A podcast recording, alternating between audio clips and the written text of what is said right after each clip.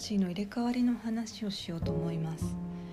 えっと、どうしてその話をしようと思ったかというと私の好きな俳優さんである井浦新さんの最新のドラマが金曜日から始まるみたいなんですけれどこの題材が魂の入れ替わりの話みたいなんですね。で全クールで面白かったドラマもそういえば高橋一生さんと綾瀬はるかさんの魂の入れ替わりの話があったなぁなんて思っていたんです。で魂の入れ替わりってあるのかなって少し考えてみたんですけれどヨガ哲学とかアーユベーダをこう実践している人は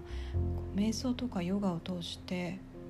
最終的には本来の自分とつながるっていうことがとっても大切というのをご存知だと思うんですけれど本来の自分とつながることでさらには宇宙と一体になるそしてあ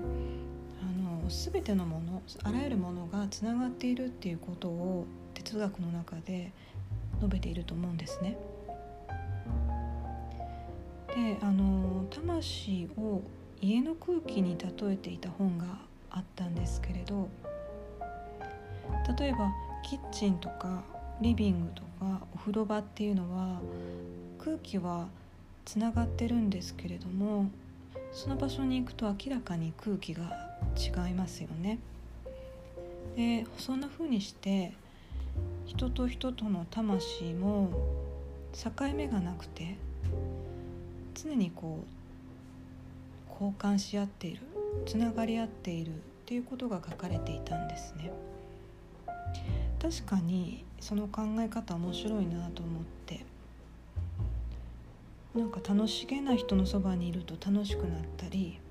いつも安定している人のそばにいると穏やかになったりすると思います。なんか入れ替わっちゃわないまでも少しずつ交換し合ってるのかななんていうふうに空想を膨らませました。今日は魂の入れ替わりの話でした。お聞きいただきありがとうございます。